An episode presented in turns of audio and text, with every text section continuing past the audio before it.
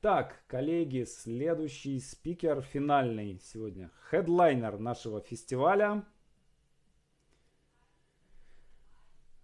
Дважды номинант Оскара, э, член Американской киноакадемии, режиссер Константин Бронзит. Константин, здравствуйте. Здравствуйте, здравствуйте, Александр. Меня слышно, да? Да, вас прекрасно слышно. Э, э, огромное вам спасибо за то, что э, смогли, смогли в этом году к нам присоединиться. Несколько лет мы это планировали, вот наконец-то у нас все получилось. Благодаря вам, вашей настойчивости. Да, такого вот не, не стряхнешь такого. Да. да. Здравствуйте. Аудитория ваша. Да-да-да, здравствуйте. Я, честно говоря, не знаю, там резко ли поменялась аудитория, или это все те же люди сидят, э, потому что я вообще, честно говоря, с трудом представляю, как можно вот так вот выдержать э, в течение хотя бы одного дня поток этих вебинаров, э, потому что если внимательно реально слушать любого спикера, это отнимает не меньше энергии, чем у самого спикера. И, а если вы так вот подряд нон-стопом слушаете, то я не знаю, насколько у вас осталось сил на меня. Ну окей, кто остался, тот, тот самый сильный. А, я действительно сегодня расскажу, что знаю о сценарном ремесле в, в анимационном кино и как это иногда взаимодействует с режиссером, как, какие сложности у сценаристов, какие сложности у режиссеров. А, начну я вот, я тут себе тут кое-какие пометочки сделал, очень важные, чтобы, как план, чтобы, в общем, ничего не забыть. Да, Александр, расширить экран тоже мне получится, да? Сейчас попробуйте, он должен, должен сработать. Разрешение... Вот сейчас видно у меня что-то, картиночку видно, например, на экране? Так, сейчас я... Э... Вот я открыл картиночку. Нет, там надо нажать... Э... Я должен... Так, сейчас, тогда сейчас... Нажать, да. вот там внизу должно быть э, А, все, раз, да, да, да, да, все понял, да, да, да. Сейчас, вот так видно. Вот, да. все есть, Отлично, теперь оно да, появилось. Да, да. Ага. Отлично. То есть вот и картиночка, да, да, да, это я должен... Хорошо. А, пусть пока повисит, просто э, мы к ней подойдем. Смотрите, господа, коллеги, э, в в анимационной индустрии, в принципе, по структуре производства и вообще того, что существует в производстве, э, практически та же самая картина, что в игровом кино.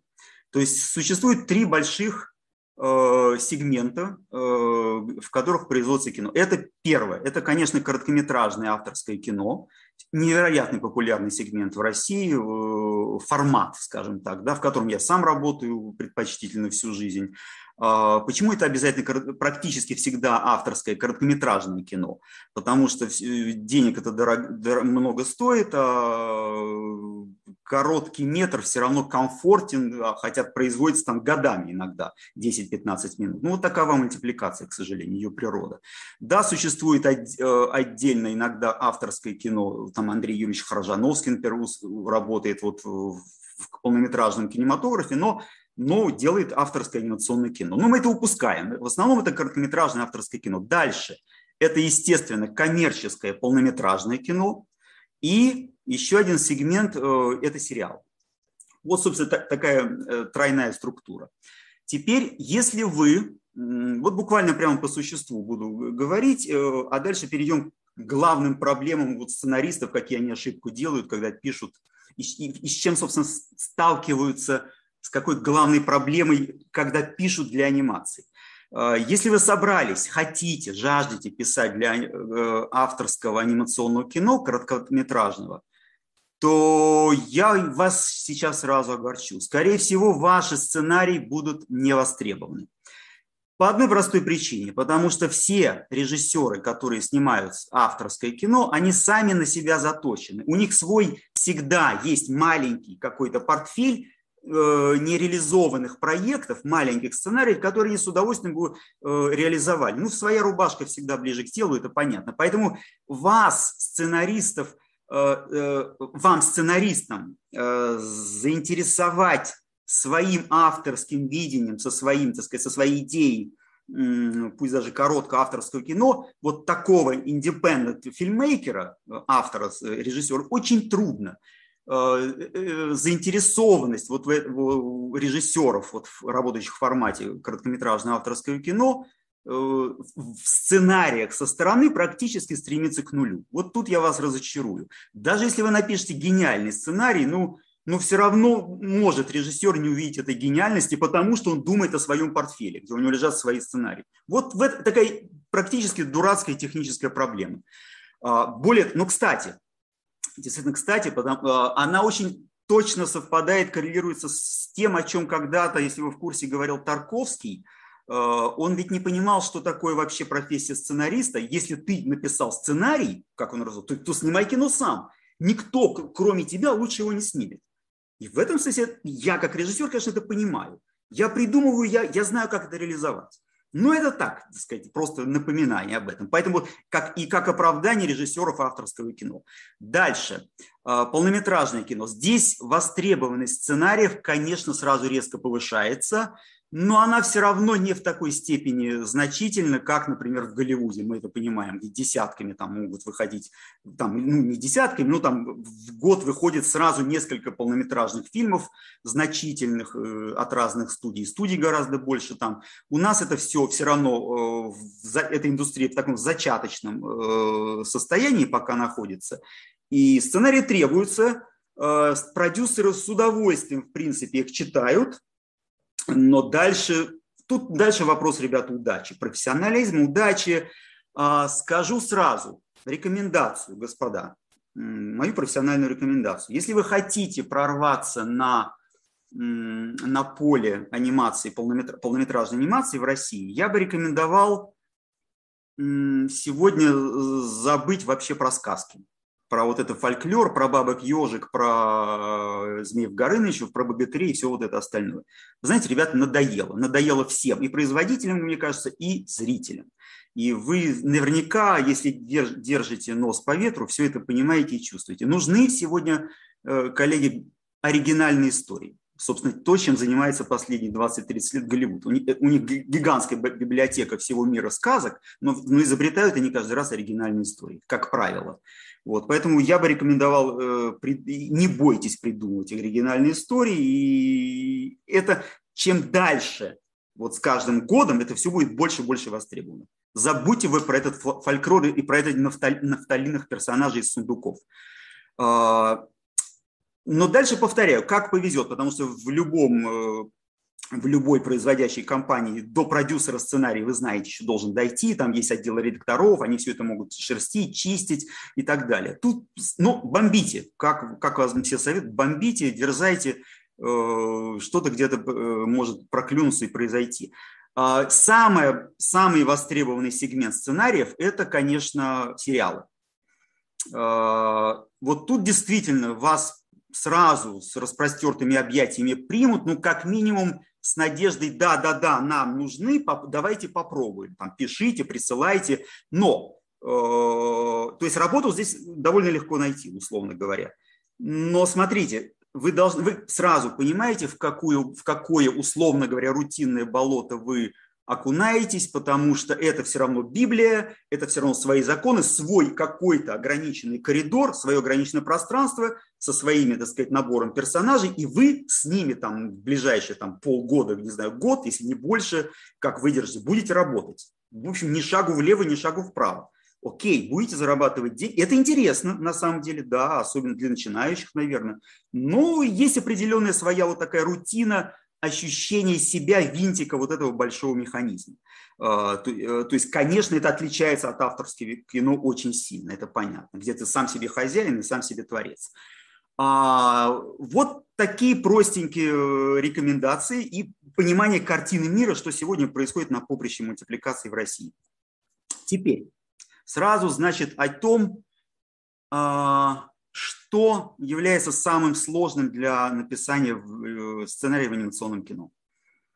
Я сейчас э, говорю и буду говорить дальше, э, имея в виду, вот я опять же не знаю аудитории, но буду иметь в виду про себя, скорее всего, что это так, что передо мной сидят люди, которые до этого этим не занимались, но хотят что-то об этом услышать, узнать, э, так сказать, ну, грубо говоря, новички. Вот приходится, пришли со стороны, а, и, а, кстати, есть, я знаю, желание у людей много пишут всегда, вот, вот мы хотим, вот, вот надо попробовать, мы хотим попробовать, у нас есть сказки, у нас есть стихи, не дай бог, у нас есть там вот, вот литература какая-то, нельзя ли попробовать, а, а я тут сценарий написал. То есть я знаю, что в эфире желающих много писать для анимации.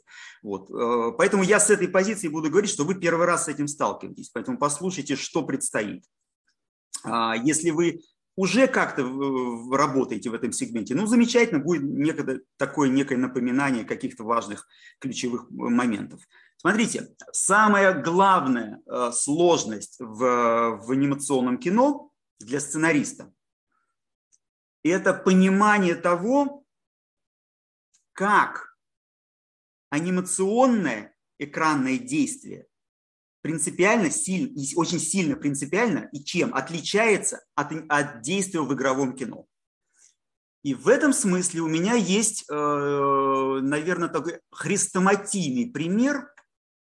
Э, это, это Чарли Чаплин. Вот я даже могу стоп-кадр тут сделать.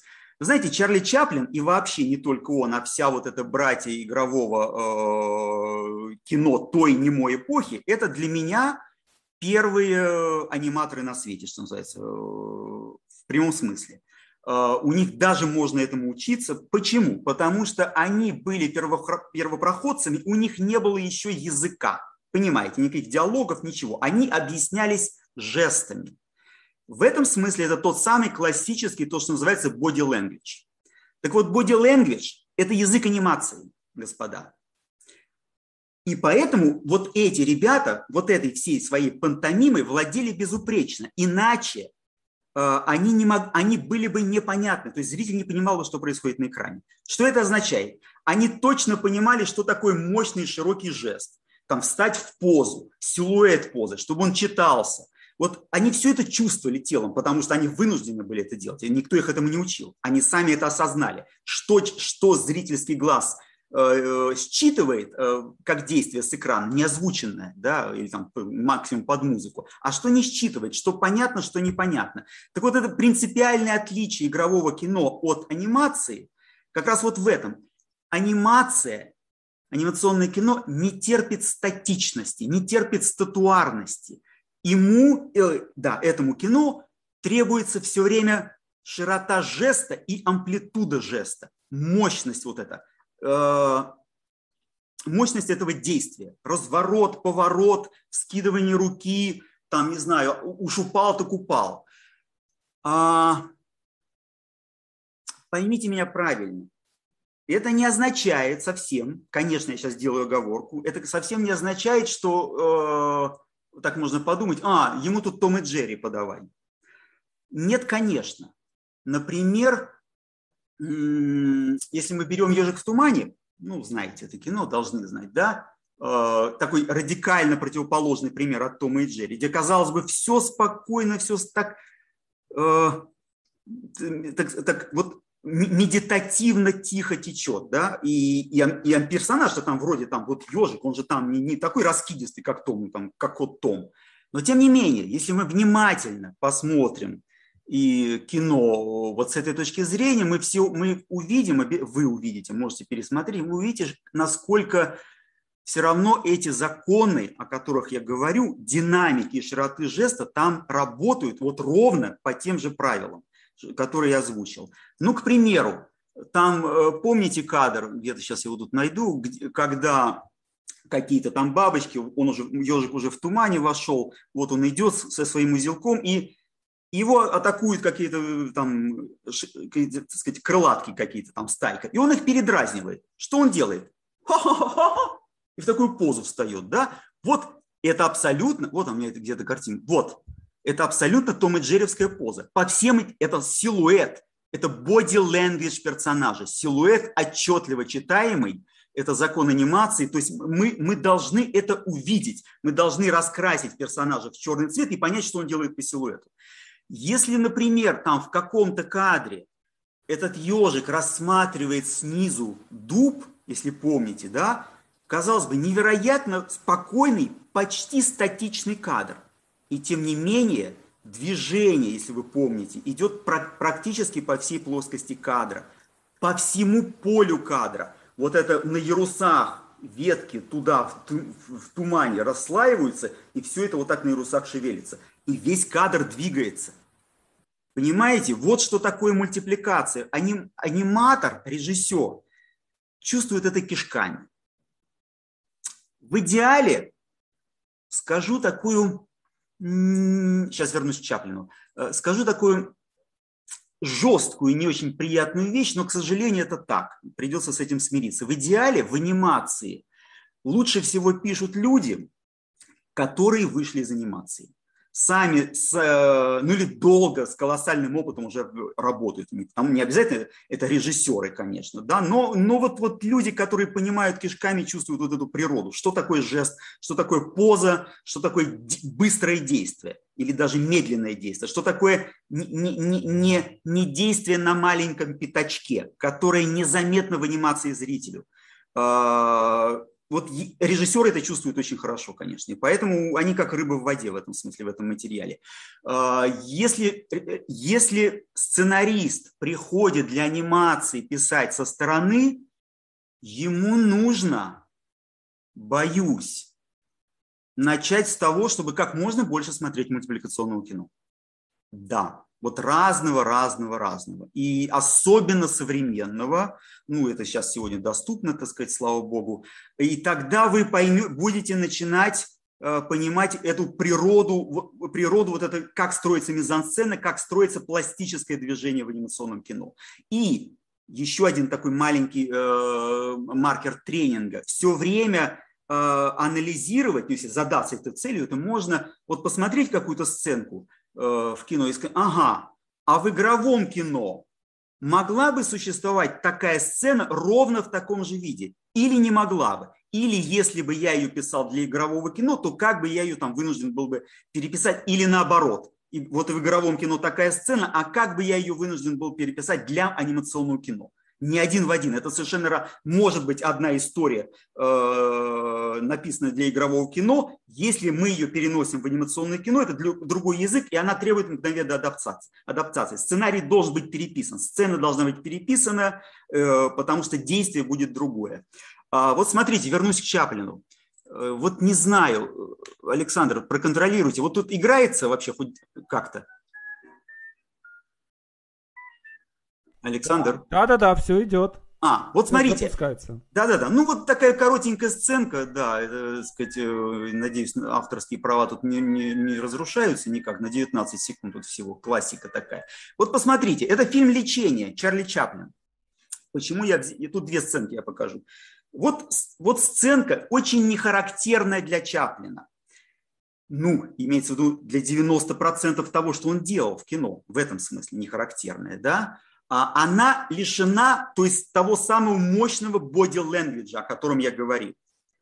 Э, то, что присуще Чаплину. Это экшен, это беготня, это там пендали и так далее, и так далее. Подножки, вот это все. Вот мы все это, это за что мы его любим, это, это экшен, это всегда смешно. И, собственно, и Гарольд Ллойд такой, и Бастер Киттон, они все строятся вот на этом экшене. Повторяю, другу, там язык был вынужден и был так э, выстраивается. А, но, смотрите, вот здесь э, практически на среднем плане мы видим уже гораздо более тонкую пантомиму, практически актерскую игру, вот э, основанную на этом микроэпизоде, как вот э, в фильме «Лечение». Вот работник этой значит, санатория пытается уговорить его попить водички целебной, а он алкоголик. Понимаете, вот то, что здесь происходит, а Чаплин продолжает оставаться Чаплином, да, это та же самая его пантомима. Но на этом маленьком пятачке возникает уже пантомима, игра, игра актера в игровом кино. Естественно, потому что это игровое кино, это не анимация. И Чаплин, и Чаплин точно так же здорово этим владеет. Но он понимает прекрасно, что здесь нужно, не то что можно, нужно укрупнять камеру, приближать камеру, потому что здесь важно все. Мимика, вот малейший жест, все это важно. Это я к чему, господа? Я к тому, что вот подобная сцена, в отличие от беготни и пенделя, практически невозможна в анимационном кино. Вот в чем разница. Потому что много-много всяких мелочей, на которых здесь это построено. на этих микрожестах, вот отсыл, перевзглядках, еще чего-то там. Все, мультипликация здесь уходит, это не ее язык. Грубо говоря, сейчас еще кусочек покажу оттуда же. Грубо говоря, если вы, как сценарист, придумали сцену, где персонаж, ну ладно сцену, сцена возможна, все, все возможно. Я же немножко утрирую, зато, зато понятные вещи говорю. А, есть некий момент передергивания, повторяю, но базово это все так. Понимаете, если вы построили фильм на том, что у вас персонаж придумали, что у вас персонаж весь фильм вяжет крестиком, вы должны понимать про себя, что для для анимационного кино это в высшей степени невыразительное экранное действие. Оно очень мелкое, оно вот здесь на пятачке потребует, скорее всего, супер, то есть то, что называется супер крупный план, деталь в кино называется, да, а, и, и, и как ни странно, я это грубовато совсем скажу, скучно смотреть. Потому что это территория игрового кино, повторяю. Вот смотрите еще один показательный кусочек дальше из этого же фильма э, «Лечение». Кстати, 1917 год, страшно подумать. Вот здесь Чаплин случайно садится между двумя персонажами по, по действию, по истории. Да, вот этим, значит, э, здоровяком и вот этой дамой. Здоровяк пока Чаплина не было. Ну, кто-то помнит, может быть, этот фильм, не знаю. Ну, на всякий случай просто рассказывает эту сценку. Здоровяк заигрывал с этой дамочкой. Чаплин этого не замечает и садится между ними. И дальше смотрите, естественно, камера сейчас переключится только на здоровяка и на Чаплина, и, Чап, и этот будет, здоровяк будет продолжать ухаживать за дамой, а Чаплин будет эти ухаживания принимать на себя, в свой адрес.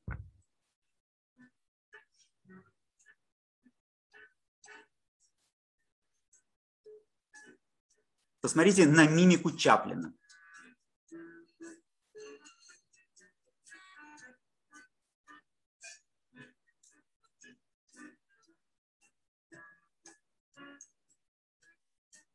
Ну, даже закончу, и так все ясно. Вот, ребята, еще раз.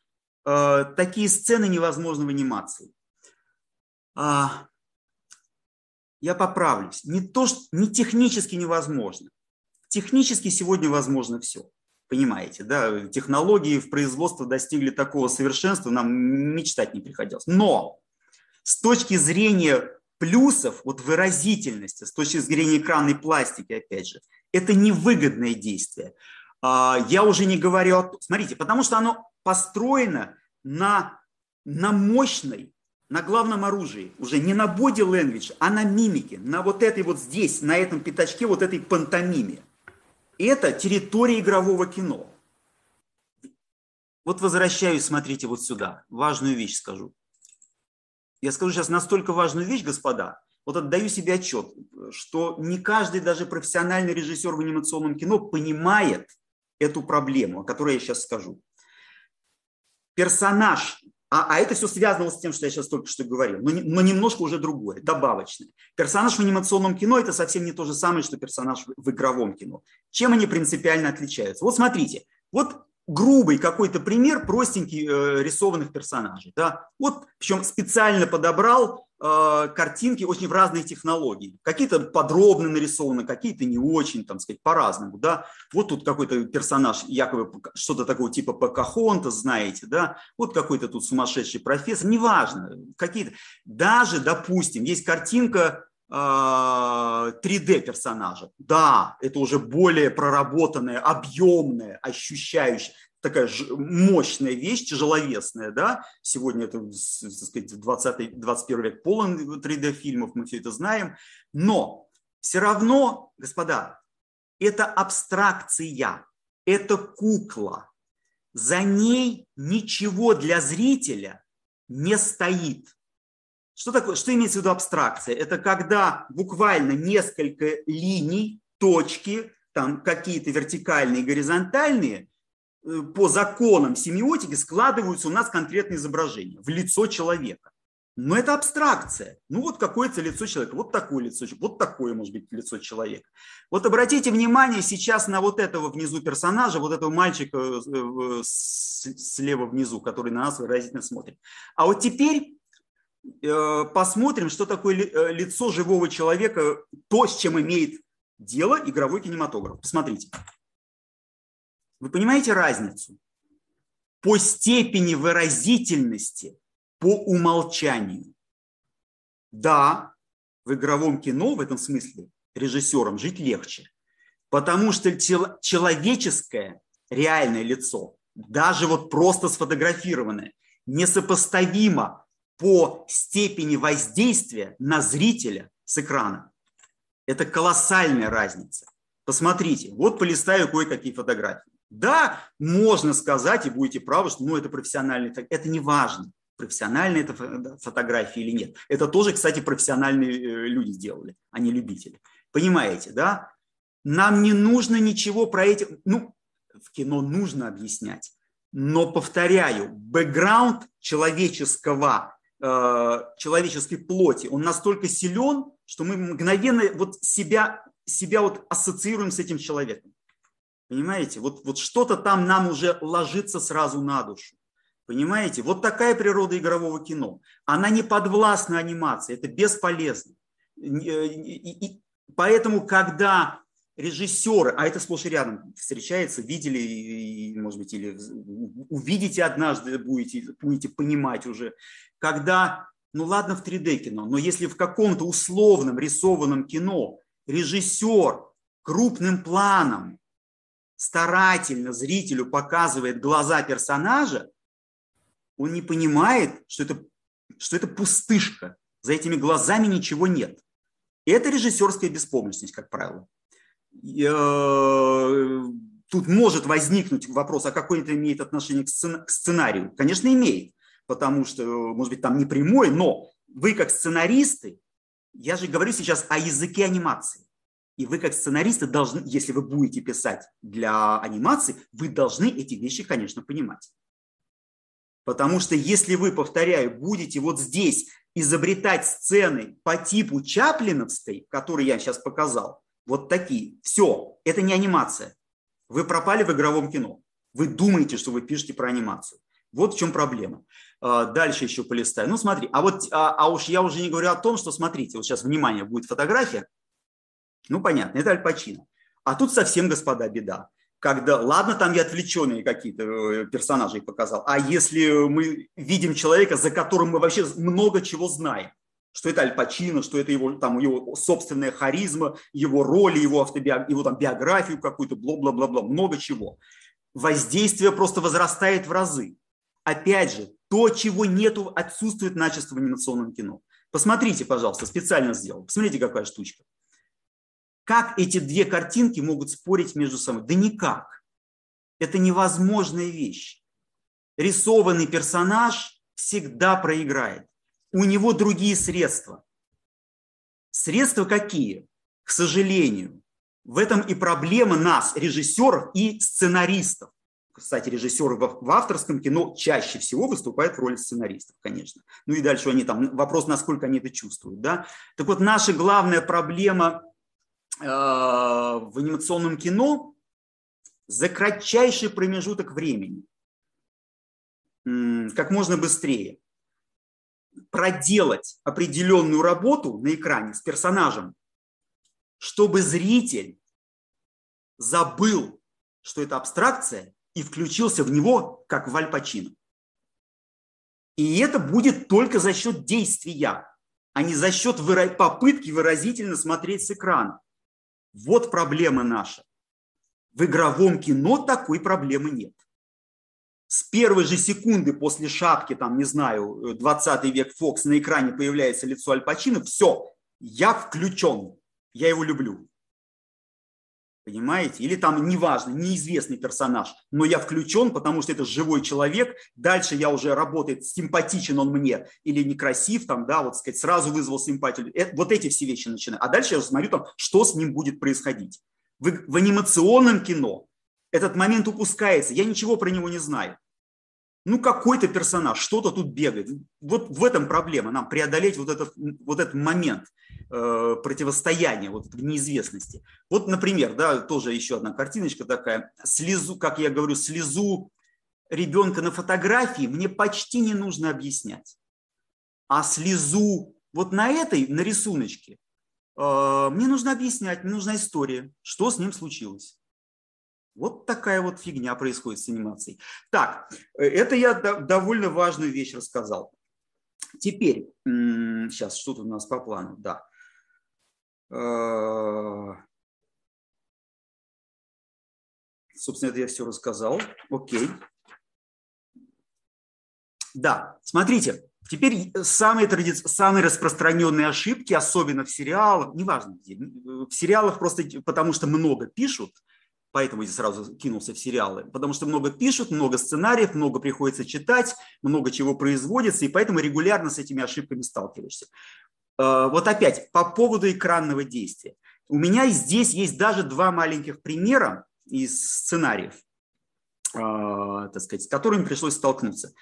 Э, когда, когда автор ну, пока еще от нехватки опыта, там, не знаю, или вот реально по природе не чувствует, да, что такое первое, анимационное действие, анимационное, и второе, что такое правда физического действия.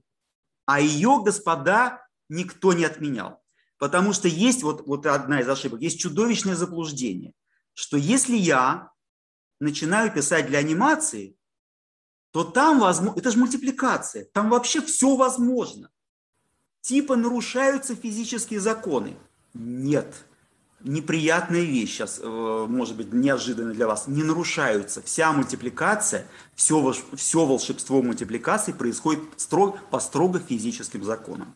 Вот смотрите, абзац из сценария. Это ничего тут такого, так сказать, секрета нет, это Лунтик, уже давно-давно известный э, детский, совершенно детский сериал. Вот в каком-то сценарии встречается маленький абзац. Корней Корнеевич, это червяк, если кто-то помнит, там, не знаю, видели, червяк такой, значит, все действие в траве. Корней Корнеевич аккуратно складывает спиленные ветки, Лунтик набирает полные руки веток этих спиленных и высыпает их на вершину кучки. А потом приваливается к передохнуть, тяжело дыша. Привалил, понятно все. А теперь смотрите дальше. Кучка веток рассыпается, и ветки раскатываются по поляне. Лунтик и Корней Корнеевич бросаются их собирать. Вот я как режиссер читаю эти строчки. И я понимаю, что ну, человек, не, автор, не понимает, что такое физика. Ну, вот опять же, я не знаю, понима, может быть, он понимает, но считает, что и то, и то ошибкой. Понимает, но считает, что для анимации такое возможно. В чем проблема? Э, э, что ветки не могут рассыпаться по поляне. Вы, мы, ребят, мы понимаем, что такое куча веток. Это такая вообще склеившаяся уже структура, что она может ну, максимум, максимум так вот завалиться на бок.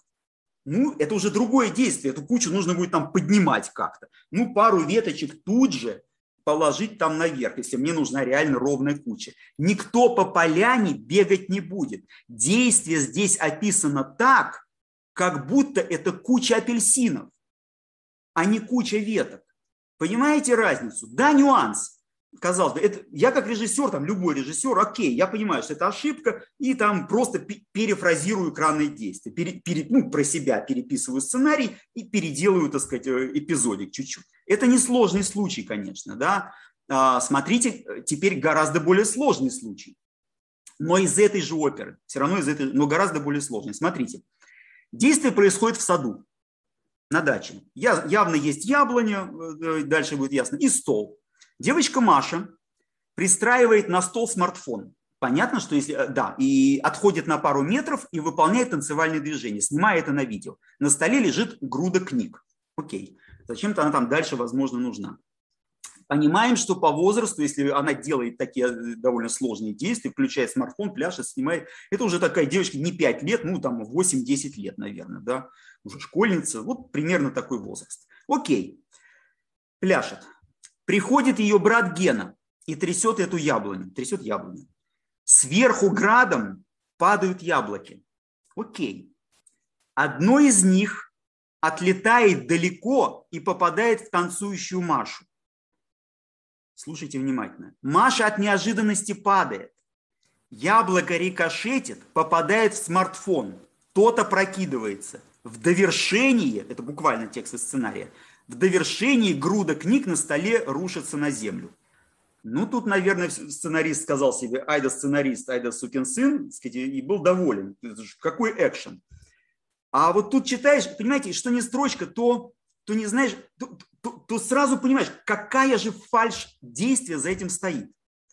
Если, если яблоня настолько далеко от, отстоит от стола, вот понимаете, я сейчас очень подробно буду это все расшифровывать. Почему? Потому что я режиссер и мыслю экранным действием. И я сразу мгновенно читаю каждую строчку в любом сценарии. Я понимаю, как, я вижу кино, у меня включается внутренний третий глаз, вот там вот проекция. Как это так? Это здесь будет, ага, это...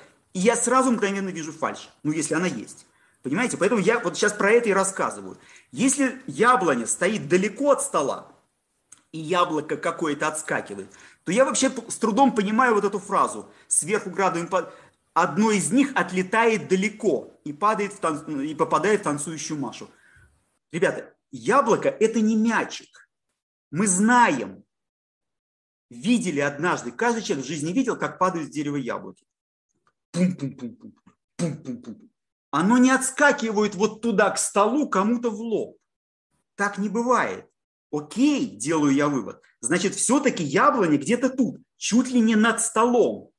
Но тогда много яблок градом будут сыпаться, сыпаться на эту Машу. Ну, так получается. Понимаете, вот, и вот тут я начинаю, так, так как же быть-то? что, где, потому что все неправда, что не строчка. И, и дальше там моя проблема, как я с этим буду, там, что мне позволено, что там, как я изменю это, так сказать. Да, да, да. Возникает комок проблем. А, дальше, это же еще не все. А, одно из них отлетает далеко, попадает, Маша от неожиданности падает. Ребята, ну, Станиславский, не верю, ни, ни секунды не верю. Я могу себе понять, что от удара яблока упал трехлетний малыш который там, ну, двухлетний, трех, трех уже, пум, ой, упал, да, действительно, масса тела малыша там может не справиться с ударом яблока. Но чтобы 10, 8-летний, пусть даже 7-летний ребенок упал от удара яблока, я не поверю в это. Это что? Понимаете, вот ощущение, ну это же мультипликация. Нет!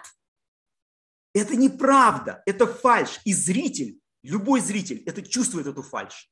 Вы не прокатите на, на моменте, на условности, что это мультик. Мультипликация работает на всех физических законах. Повторяю, если вы посмотрите Том и Джерри, ну такой, э, такой мощный хрестоматийный пример бесконечного физического действия, вот этой пантомимы, экшена, да, так сказать, вот амплитуды всего-всего, да, то вы, там не будет яблони, яблоко никогда прыгать по законам э, мячика. Э, сценаристы ведут мячик в действие. Все, опять же, сериал насчитывает там сотни серий, э, такой классический сериал, я, конечно, говорю, и там разного качества серий, это надо понимать. Я, конечно, говорю о, о самых, о самых, так сказать, выдающихся сериях, которые в 40-е, 50-е годы создавались. Вот, вот я об этих классических сериях. Вот такой лажи вы там не найдете. Хорошо, Маша от неожиданности падает. Дальше яблоко продолжает рикошетить. Видимо, от Маши отлетает опять обратно в сторону смартфона, попадает в смартфон, смартфон тот опрокидывается. Вот это еще могу понять. В довершении, вот радостная фраза, в довершении этого классного экшена груда книг на столе рушится. С чего она вдруг рушится? С чего она вдруг рушится? Вот почему она вдруг, почему она вдруг рушится?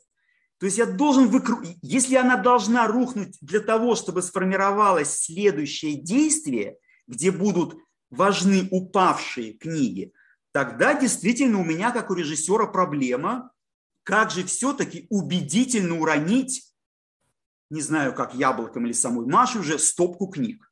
Ну, точно не яблоком. Ну, как-то, ну, ну, не знаю, ну, не хватает силы яблока, тем более уже там дважды отрекавшись уже от, от Маши. Понимаете, в чем проблема? Вот это очень, господа, типичные ошибки для сценариев в анимационном кино. Очень, просто архетипичные. И это всего два примера, но таких вот, вот э, ключевых. А, дальше. А, еще одна ошибка начинающих сценаристов, которые хотят писать для анимационного кино. Здесь она больше касается, например, все-таки не сегмента сериалов, а, а как у нас со временем? А, ну ничего, ничего, так укладываемся, да. Она касается немножко не сериалов уже, а игрового, а полнометражного кино и авторского кино. А, потому что, сейчас я про нее скажу, потому что все-таки, в, в, в, опять же, в сериалах существует Библия, все законы прописаны. И там вот то, что, про что я сейчас скажу, там это неприменимо. А когда у вас свобода, у творца, у, у автора сценария свобода, вот он может попасть в эту ловушку классическую для, для сценариев анимационного кино. Это когда э, сценарист с удовольствием придумывает что-то, где задействован материальный мир. То есть он начинает придумывать истории с материальным миром, не с людьми. Ну, я не знаю, со спичками, с шахматами, со стаканами. Вот, кстати, извините. Не знаю с чем, понятно, да? С перчатками, с одеждой и так далее, и так далее. Вот это то, что называется материальный мир. Он с удовольствием может придумать, дай-ка я перенесу Ромео и Джульетта, так сказать, драму, трагедию Ромео и Джульетта на шахматную доску и разыграю ее в виде шахматных фигур. Господа, призываю вас, пожалуйста, забудьте этот путь.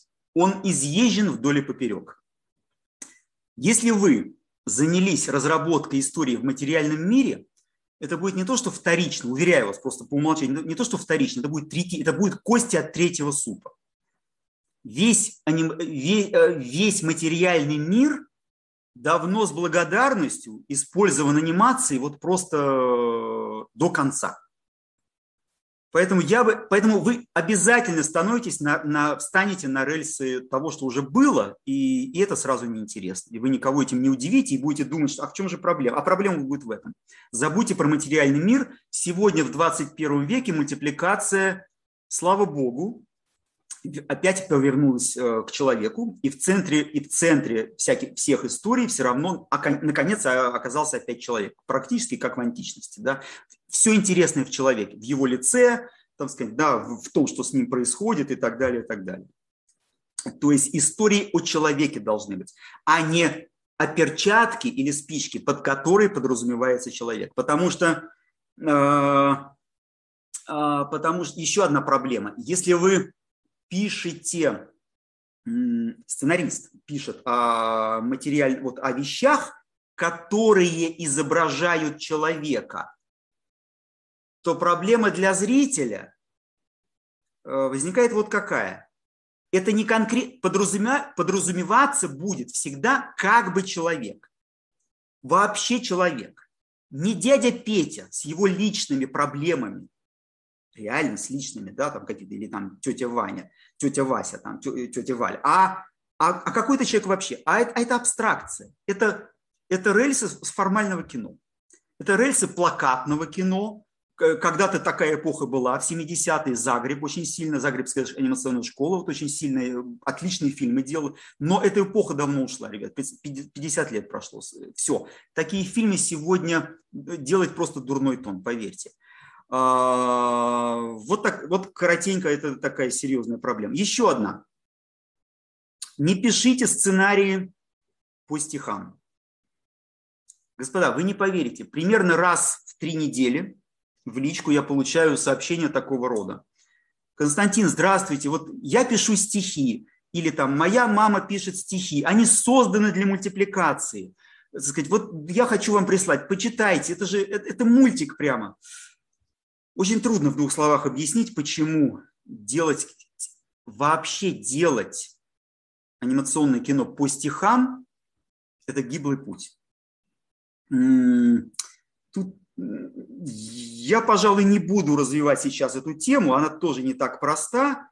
Э, ну вот просто поверьте мне на слово. Э, вы, вы не вспомните ни одного хотя бы как аргумент, как контраргумент, да, э, так сказать, как доказательство какое-то. Вы не вспомните ни одного, ну я точно не могу вспомнить, я много чего видел, не вспомните ни одного выдающегося приличного фильма, сделанного по стихам. Что я имею в виду? Внимание. Когда, буквально, да, поймите правильно, когда за кадром читаются стихи, вот я этот случай разбираю, только этот, конечно, когда идет текст, а под ним какая-то картинка вспомогательная. Собственно, главная проблема в том, что режиссер мгновенно становится ковриком, э, э, его, его все вот эти потуги, кадрование, рисунки, все, они, они становятся ковриком, ковриком для подтирания ног вот, вот там блестящей поэзии.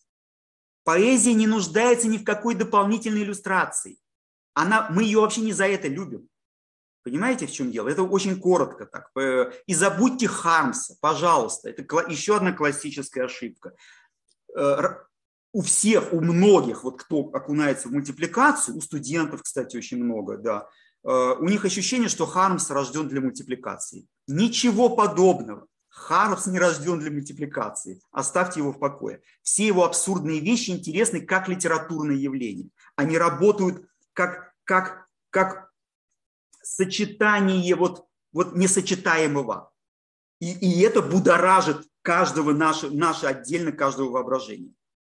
А когда мы под это вынуждены будем неизбежно подкладывать иллюстрацию, мы убиваем на зрительское воображение и подкладываем какой-то свой вижен этих строчек. Ну, слава богу, строчки от этой силы не теряют, а кино теряет. Все. А, так по плану какие-то важные вещи рассказал. А вот теперь еще одна, так, еще одна важная вещь. Времени совсем мало, но я, но я должен ее озвучить. Смотрите, я однажды шел по коридорам студии DreamWorks, и там на стенах висели раскадровки. Это такие вечные экспозиции, всегда внутри студии для себя они вывешивают, везде это делают. И это раскадровочки для какого-то уже от, от, отработанного материала. И я успел остановиться у одной картиночки, вот буквально вот такой маленькой, и под ней была надпись. И я прочитал эту надпись. Знаете, она просто, она меня поразила. Что я прочитал? Внимание. Это, еще раз, это, это люди, которые заточены на анимационное кино. Да, это DreamWorks. Что там было написано? Сначала мы пишем сценарий, потом мы рисуем раскадровку, и потом мы переписываем сценарий. Вы понимаете, если бы я не был режиссером анимационного кино, то я бы вообще не понял, это что за такой непрофессионализм? Это что за такие переделки? Да, дорогостоящие.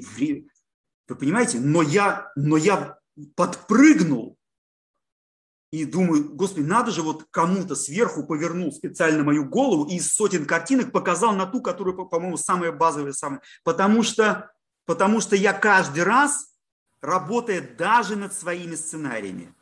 Вот ровно с этим и бьюсь. И я думаю, что мы все, вот режиссеры анимационного кино, с этим бьемся, когда работаем с какими-то сценариями, особенно с чужими или со своими, даже со своими.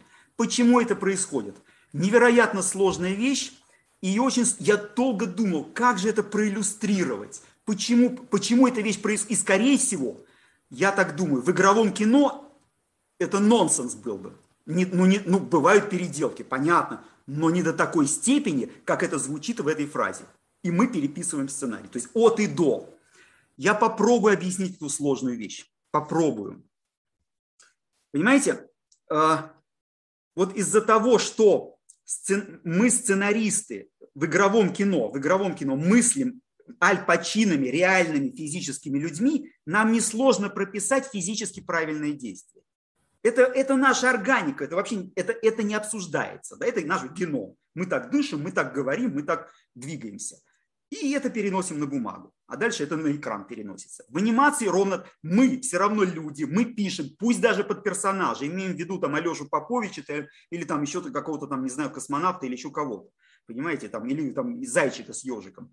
Но но и, и представляем их, конечно, и вроде для них пишем действия. Зайчик прыгнул там, белочка прыгнула на веточку и так далее. Да?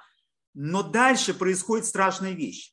Мы, как только мы нарисовали, или они там на DreamWorks нарисовали первую же картиночку и начали рисовать это действие в раскадровке, то вы понимаете, вдруг возникает вот такое ощущение, нет, здесь ему, вот с его лапками про который я, когда писал сценарий, все-таки не думал, про персонажа думал, но про лапки буквально. Я в сценарии озабочен другим, я там историю выстраиваю, событийный ряд, арка, ба-ба-ба. Понимаете? А здесь я озабочен буквально секундой вот этого анимационного действия. Вот где конфликт происходит. И тут я понимаю, Да, я даже сам написал эту строчку в сценарий. Персонаж падает по склону, убегает от падает по склону, по веткам елки, там падает на землю. И, воскли... и какое-то восклицание делает. И я как только нарисовал первую позу, вторую, я понял, нет. Ему здесь, ему хреново, он не может это воскликнуть. Он вообще тут другим станет. Ну, я сейчас вот как-то пытаюсь это объяснить. Знаете, у вас может быть ощущение, а что этого раньше нельзя было предвидеть? Не получается. Вот не, поверьте, ребята, я бы, я бы думал, что я не профессиональный человек, если бы однажды на DreamWorks на стене не прочитал эту фразу. И тогда я успокоился. А, понятно. И у них то же самое все. Понимаете? Да, я, вот пластика нарисованного персонажа вносит свои коррективы в его действия, а, а, корректив, а откорректированные действия вносят корректировку в реплике. И вы знаете, э, и это не, не то, что там два раза за эпизод. Нет, господа, это буквально каждую секунду. Поэтому, по факту, когда на экране возникает там, аниматик или там, эпизод или фильм анимационный, то это другой сценарий. Это не тот, который, который рисовался и, и одобрен был. Это другой сценарий. Скажем так, на совковом языке это можно сравнить с режиссерским сценарием, очень с натяжкой. Ну вот кто знает, да, есть литературный, а есть режиссерский сценарий. Раньше вообще в, в игровом кино в совке была обязательная часть э, работы, да, но Э, там это не было профанацией. Там реально режиссер примерно составлял план, он понимал, и он реализовывался. Заранее он писался. А здесь ты пишешь его во время, он рождается во время работы. Его заранее невозможно предугадать, как все повернется. Это вообще сложная, это специфика анимационного кино. Вот такая штука. А, а вообще запомните, закончу вот какую универсальную вещь. Да, последнюю вещь скажу, универсальную штуку. Не помню, где, когда э, прочитал, у кого услышал, э, запомнил раз и навсегда. Если у вас есть хороший сценарий, у вас есть шанс сделать плохой фильм. Если у вас есть плохой сценарий, у вас нет шанса сделать хороший фильм. Почему это так? Понятно почему. Потому что хороший сценарий это обязательная отправная точка для хороших, но его можно испортить. Плохой режиссурой, плохой постановкой, запросто. Поэтому шансов, у вас есть шанс сделать плохой фильм.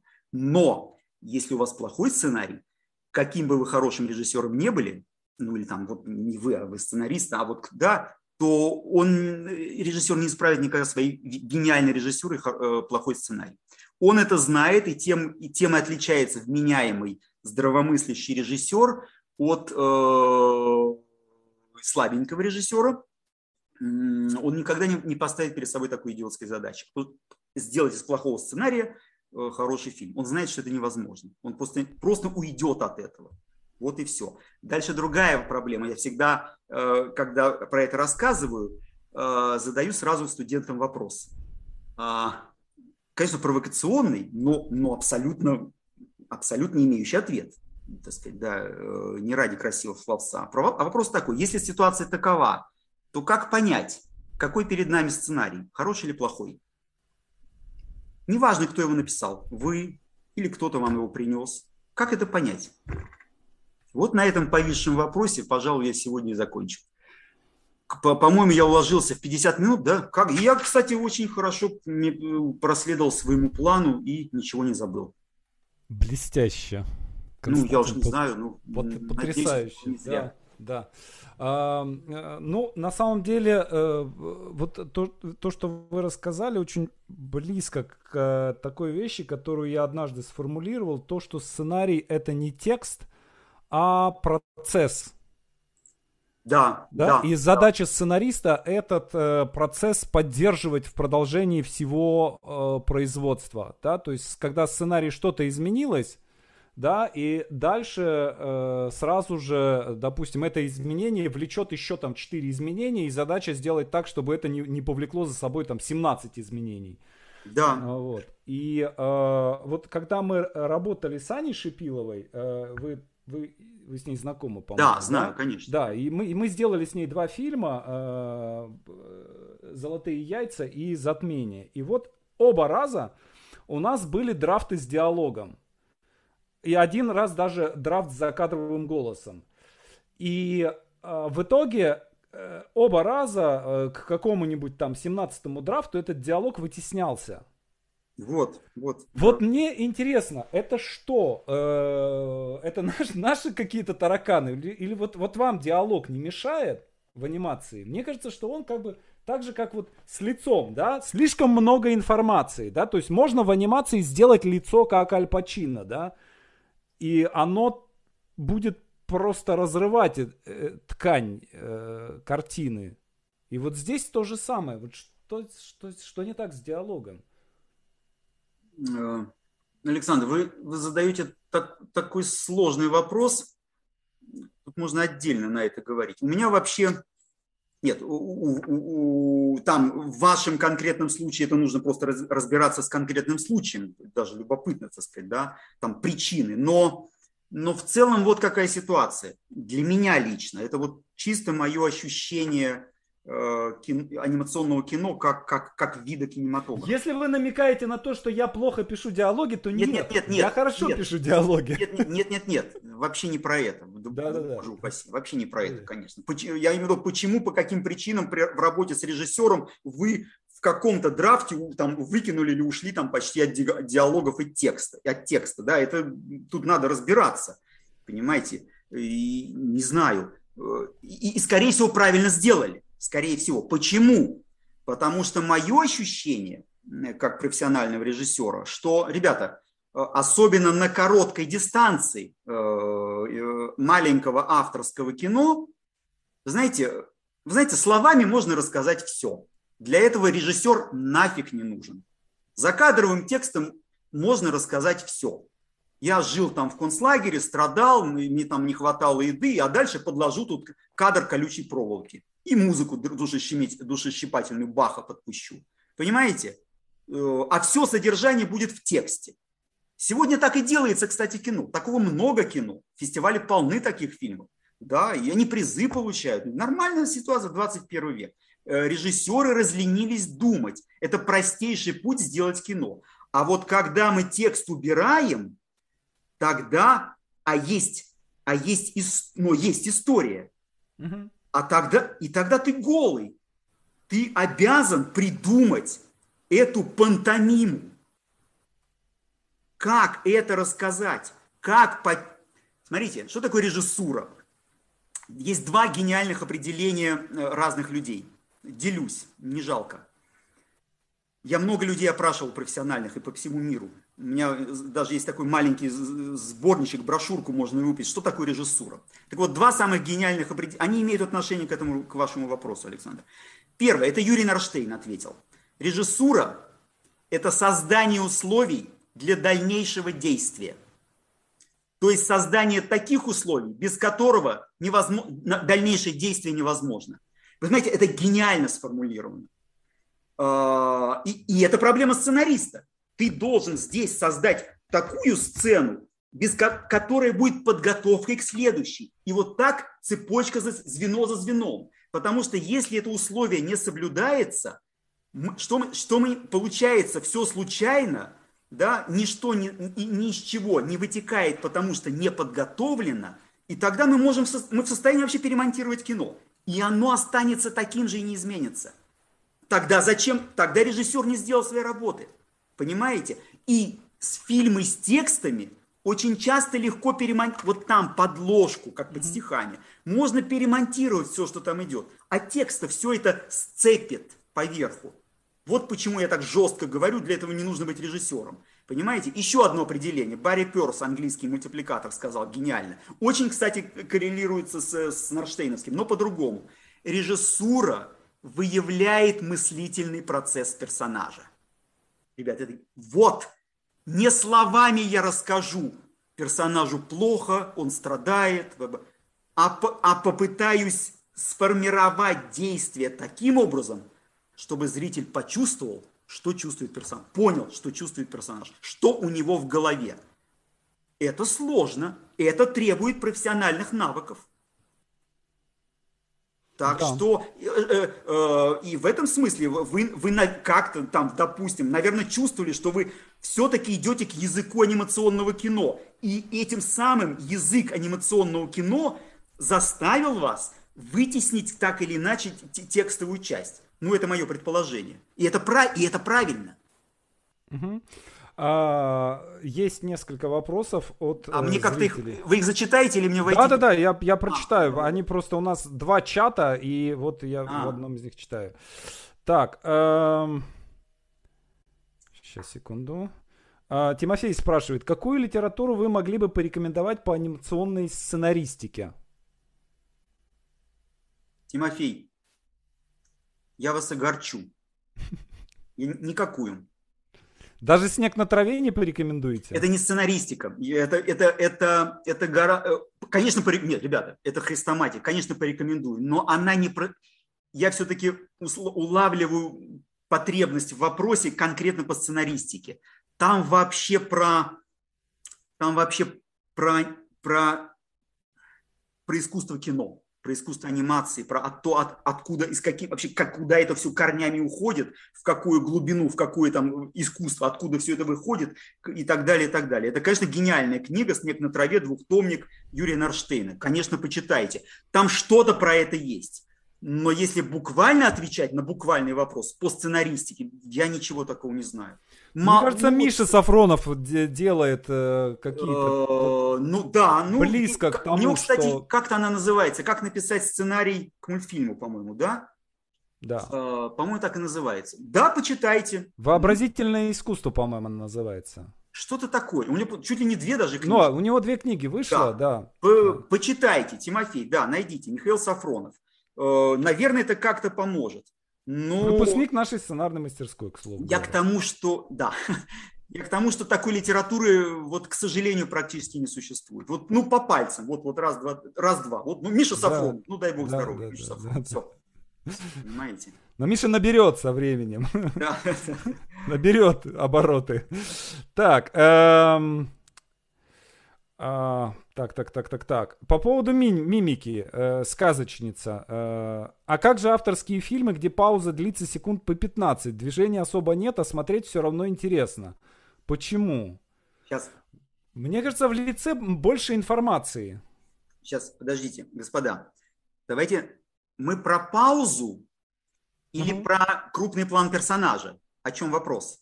Потому что пауза может там, знаете, э, дерево в паузе стоять, и это не персонаж совсем. Понимаете, э, есть у Нарштейна в сказке сказок длинный план, который условно называется «Вечность», если помните, да, где вот идет путник, стол, там, э, все это в монохроме почти на силуэте, дальним планом, движухи почти бык прыгает на скакалке, так сказать, и какая-то там пантомима происходит с человеком, спутником, идущим мимо стола и так далее, и так далее. Это все снято одним планом и дальним, э, лиц не видно, и все это вот один длинный план, что нонсенс для мультипликации, конечно, длится там секунд там 10-15, или даже больше эта сцена длится. Она там несколько раз в фильме повторяется рефреном, mm-hmm. понимаете? И да, и да, ты смотришь это. Но, господа, надо понимать и дальше уже просто копаться и разбирать профессиональный фильм, почему это происходит. Потому что мы, начи... нас режиссер как-то, опять же, mm-hmm. готовит к, к этому, вот, вот к этому кадру, к этому повествованию, к этому, к содержанию этого кадра. Оно вытекает из его, оно, оно подготовлено. Оно не на гол, это пауза не на голом месте, поймите. Э, нельзя так взять, а как же пауза? А есть паузы, которые там 3 секунды не выдерживают. И все, и ты понимаешь, что за паузой ничего нет. Она многозначительна, а, а режиссер не справляется, она, она ничего не выдерживает, понимаете? Там все, в паузе, в любой паузе, есть всегда какое-то наполнение. Там есть какая-то энергия содержания. Понимаете? Нельзя так просто слово пауза произнести, и все станет на свои места. Ну, вы же это понимаете, да? И, и точно так же крупному плану э, там, рисован, рисованного персонажа, да? Если есть какое-то наполнение драматургическое, если эти крупные глаза, ну как-то подготовлены, и нас к этому плану грамотный режиссер подвел, да ради бога, пусть будут крупные глаза этого условно абстрактного персонажа. Я пойму, чего хотел режиссер. Если он провел, проделал вот эту самую профессиональную грамотную работу. Он с ней справился. Я же говорю, я сделал оговорку в начале, что я немножко все так грубовато, да, не то, что это прямо вот, так сказать, закон природы. Нет. Но а будьте с этим осторожны, понимаете? Вот по поводу мимики да. сразу же вопрос. Верно ли, что в современной, Елизавета спрашивает, верно ли, что в современной анимации, в пиксаровских фильмах и не только, мимики уделяют больше внимания? Например, отличная имитация человеческой мимики э, в Зверополисе, и она даже не всегда утрирована. Конечно, верно. Естественно, верно. Не только в, Зверополи, в, Зверо, в Зверополисе, там вообще а эти, их фильмы вообще этим отличаются. Они внимательны во всем. Эти перс... Смотрите, господа, ответ-то довольно прост. Э, вы сейчас немножко э, так э, можете закидать меня и будете правы, так сказать. А вот же там Pixar вообще делает вот такие вот, да, фильмы там, не знаю, господи, как он, суперсемейка, там люди вообще, не то что зверюшки, там люди, да, так сказать, и вот они, там всякие, всякие планы найдете, вы и крупные планы найдете, да, вот такие вот, да, все это лицо, и оно говорит, и так далее, и так далее. Господа, поймите, одно, одна простая хитрость. А, а, технологии достигли такого уровня проработки, что не забудем простую вещь.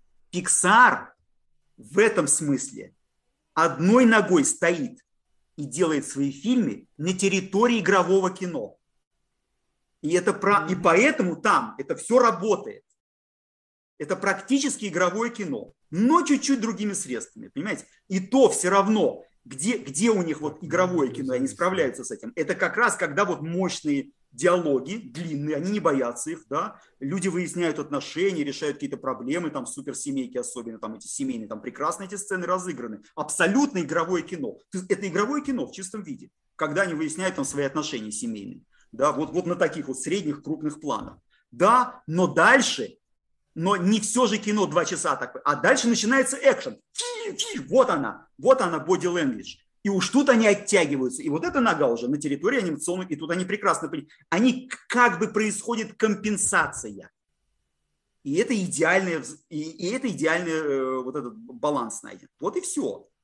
Но если вы начнете рисовать убогого персонажа, и он будет такие же многозначительные диалоги вести, ну да, вот как, как в Pixar с суперсемейки, проработанной 3D куклы этой, да, то ваш персонаж рисованный, скорее всего, не выдержит этого. Да, диалог будет значительным, но он будет в отрыве от этой схематичной фигурки, вот с этими там точками в, в, этих шариках. Вот и все. Это не работает в той степени, в которой вам хотелось бы. Вот я об этом говорю. Вообще, мне кажется, что короткометражное э, кино, да, то есть э, там формат 6,5 минут или формат 13 минут э, анимационный, он более весомый, и он как бы более анимационный, чем полный метр, чем анимационный полный метр. Абсолютно, конечно, конечно, да, это так, да, потому что там приходится решать, э, потому что время, время невероятно сжимается, и вы должны рассказать, бывает историю рассказать вот, вот так сказать, за эти 10 минут, как человек родился и умер. Это, это другой тайминг, что называется, жизненный. Да, и это язык анимационного кино, конечно. Там все чуть-чуть иначе, чем в размазанном таком на два с половиной часа фильме анимационном. Это все другое, да.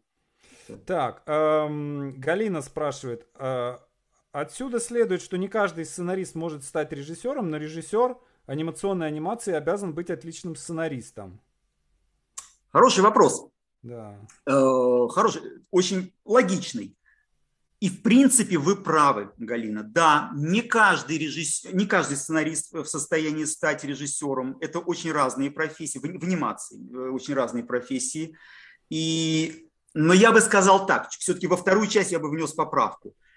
Э, не то чтобы режиссер обязан быть классным сценаристом. Это, это, это, знаете, довольно трудно. Это очень разные профессии. Но он то, но я думаю, что это требование к игровому кино такое же. Он точно должен очень хорошо в этом разбираться. Mm-hmm. Понимаете, он точно должен это чувствовать, понимать, вот, вот что такое сценарий, почему здесь это работает, не работает. Потому что если он в этом не разбирается, он рискует перенести ошибки, заложенные так или иначе в сценарий, просто в свое кино. И не будет понимать, что он это сделал. А так он их увидит хотя бы. Ага, и там внесет поправочку. Ну так совсем уж, если, так сказать, простовато Э, объяснять. Да, он обязан в этом разбираться, конечно, естественно. Угу. И вот по поводу записи э, сказочница спрашивает: хороший сценарий для анимационного кино не должен включать режиссерские детали действий, не быть сильно подробным. Их должен придумывать уже режиссер, сторибордист. Вопросительный знак. Да, да. В принципе, в принципе, вы правы. У вас профессиональная публика собралась, Александр. Да. В принципе, вы правы. Действительно, э, очень часто, да, сценаристы в анимации страдают, вот, вот то, что я сегодня зачитал как раз, да, э, страдают подробным описанием, э, вот, так сказать, радостно что-то придумывают, ну, что творчество, это приятно, я понимаю, это же мультик, так сказать, тут пофантазировать, а, а, дать себе свободу, да, и, да, и в принципе это не нужно, конечно. Грамотный сценарист, даже на сериале, он в принципе ограничится только скупыми ремарками, а, вот как это делает, кстати, Александр, вы его знаете, господи, смеш... на смешариках. Да, да, да, да, да. Все вылетело. Склеротик. Ведущий сценарист смешариков забыл. Ладно. Вот, вот если почитать его сценарий, да, то да, там диалоги, диалоги, диалоги, минимум действия, минимум действия, минимум действия. Да, и, и это правильно. И режиссер уже сам все это сделает и, так сказать, подведет один диалог к другому через какое-то ему нужное действие. Это правильно, в принципе. Но понимаете, но это, но это в короткометражечке. Все, опять же, немножко становится сложнее, если вы пишете э, сценарий для большого кино там неизбежно нужно прописать какие-то э, важные действия. Персонаж убегает, здесь там, здесь, там сказать, он сталкивается там с какой-то преградой. Вы так или иначе, ну, ну просто должны будете, потому что это все влияет да, на, на, на историю. И, и вот тут и начинаются проблемы, что сначала мы пишем, а потом кадруем, а потом переписываем. И, и этого не избежать, господа. Ну, просто это данность такая.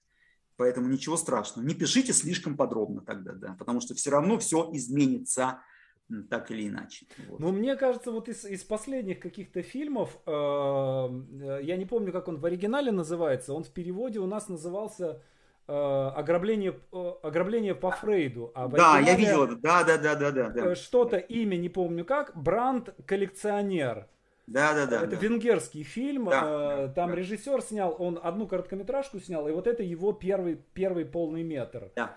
И там вот в этом смысле прям очень плотно. То есть там есть диалог, но все время, все время происходит какое-то изменение, все время идет какая-то движуха. Вот Я... абсолютно, да, потому что человек понимает, что это природу анимации, да, да она, да, да. она не терпит вот стоящих, э, понимаете, вот двух персонажей друг напротив друга и просто говорит, ну, ну, ну на, на, больш... на длинной дистанции, смотрите хороший пример, на короткой дистанции, ради бога, пусть стоят, говорят, поймите, и это делают в анимационном кино. Невозможно какая ситуация. Монолог Петренко из 20 дней из, из, без войны. Вот что в анимации невозможно. Угу. А в кино это просто счастье увидеть. Да. Понимаете? Вот я про что говорю. Да, понимаю. Огромное вам спасибо, Константин. Э, огромное удовольствие и счастье э, вас видеть на нашей сценарной конференции. Я рад, что мы вас дождались. А, это Спасибо. было очень полезно, очень интересно. Э, друзья, те, что, те, кто слушает нас в прямом эфире, пишите в чате много-много-много спасибо Константину. И э, э, большое спасибо вам, слушателям, те, кто нас слушал, за всю работу сегодняшнего дня. Вы э, действительно очень хорошо отработали сегодняшний день. Хорошие вопросы. И мне кажется, что мы все с большой пользой провели сегодня. И завтра мы начнем в 10 утра. У нас первым Денис Елеонский. И не пропустите. Константин, пока, спасибо пока. и счастливо. Пока-пока.